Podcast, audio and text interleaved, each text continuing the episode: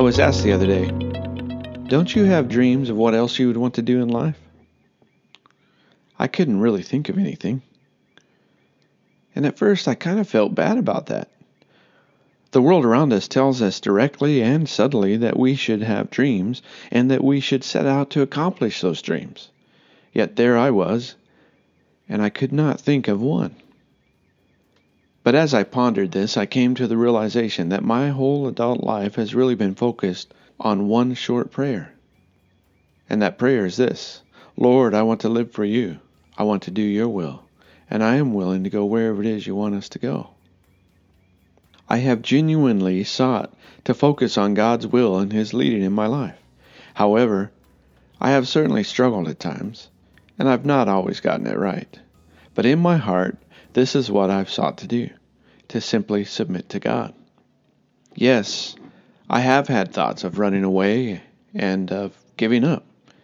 Yes, I have also had times when I wanted to do something else. Sometimes life has been challenging, but the desire to deny self and to follow Him has always been there. Like I said, I have been tempted, and I have at times failed significantly to live up to his calling.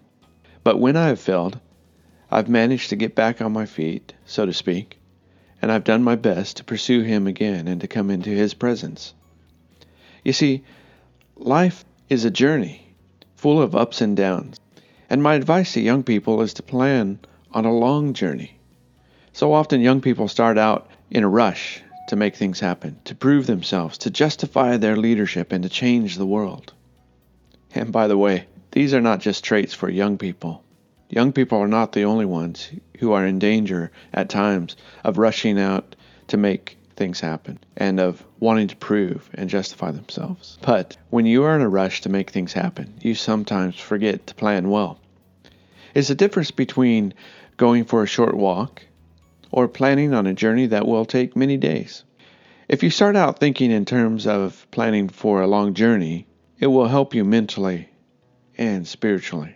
Our bodies and our minds may run out of steam at some point, but our faith must endure. In the Bible, the Apostle Paul talks about this very thing. He says, I have learned the secret of being content in any and every situation, whether well fed or hungry, whether living in plenty or in want. I can do all things through him who gives me strength. Philippians 4, verses 12 and 13. Paul puts it another way in his prayer to the people of Ephesus, where he says, I pray that out of his glorious riches he may strengthen you with power through the Spirit in your inner being, so that Christ may dwell in your hearts through faith. Ephesians 3:16. As you grow older, you realize that you cannot actually do everything on your own. That even if you are successful, many people have helped you along the way. And as you grow older, you also realize that our bodies and our minds will slow down. They do run out of steam. But when our faith remains intact, it gives us the endurance to keep going. However, this is really only true if you plan for that long journey. Planning for the journey means that you will refocus your heart and your mind on the things of God. That you will take the time to put energy into investing yourself in the things of God. So, how are you investing in the things of God?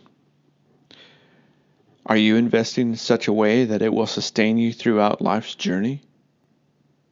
I'm afraid that many people come to the Christian faith hoping to find a quick fix or to have all their questions answered immediately. Faith in Christ does not mean that you will get a quick fix to all your problems and issues. Having faith does not mean that you will find sufficient answers to every question.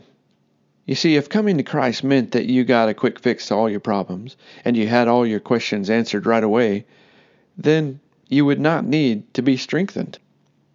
We need Christ to strengthen us because we will still have to live and exist in this complex and broken world.